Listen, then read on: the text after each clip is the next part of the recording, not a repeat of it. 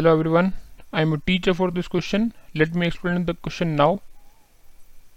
Which term of the AP 24, 21, 18 continue is the first negative term? Okay, सबसे पहली negative term कौन सी AP के अंदर ये पूछा है. तो हमको यहाँ पे गिवन क्या है, हमारे पास यहाँ पे A कितना हो जाएगा हमारा 24, D कितना हो जाएगा 21 minus 24, so it is -3. Okay, और निकालने क्या बोला है, फर्स्ट नेगेटिव टर्म, मतलब हमको n की वैल्यू फाइंड करनी है इन शॉर्ट, जिसके लिए टर्म कौन सी आएगी, नेगेटिव आएगी. सो फर्स्ट नेगेटिव टर्म, हमको जनरल टर्म का फॉर्मूला पता है क्या होता है, tn equals to a plus n minus 1 d होता है. अब नेगेटिव मतलब क्या, कि इसकी वैल्यू क्या होनी चाहिए, लेस देन 0, राइट. तो यहाँ से इसकी वैल्यू क्या होनी चाहिए, लेस देन 0. हमको क्या करना पड़ेगा, tn मतलब a प्लस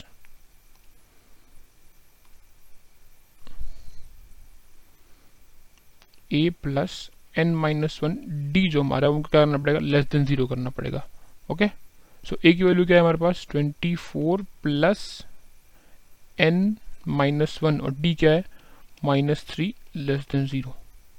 ओके, सो ये हो जाएगा -3 of n minus 1 less than -24. तो नेगेटिव साइन कट करेंगे तो क्या हो जाएगा, -3 उस तरफ गया, सो n माइनस 1 क्या हो जाएगा, ग्रेटर देन 24/3, साइन फ्लिप हो जाती है.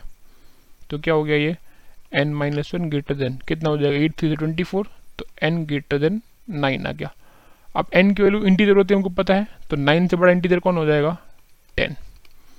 मतलब 10th टर्म हमारी क्या होगी, फर्स्ट नेगेटिव टर्म होगी. तो final answer for the question is n equal to 10 means that is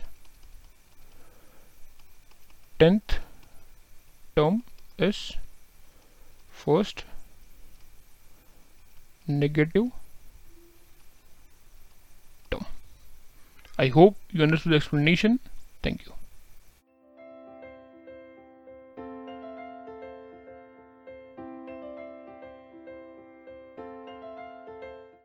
This podcast is brought to you by Hubhopper and शिक्षा अभियान. अगर आपको ये podcast पसंद आया तो प्लीज़ लाइक, share और सब्सक्राइब करें और video classes के लिए शिक्षा अभियान के YouTube चैनल पर जाएं.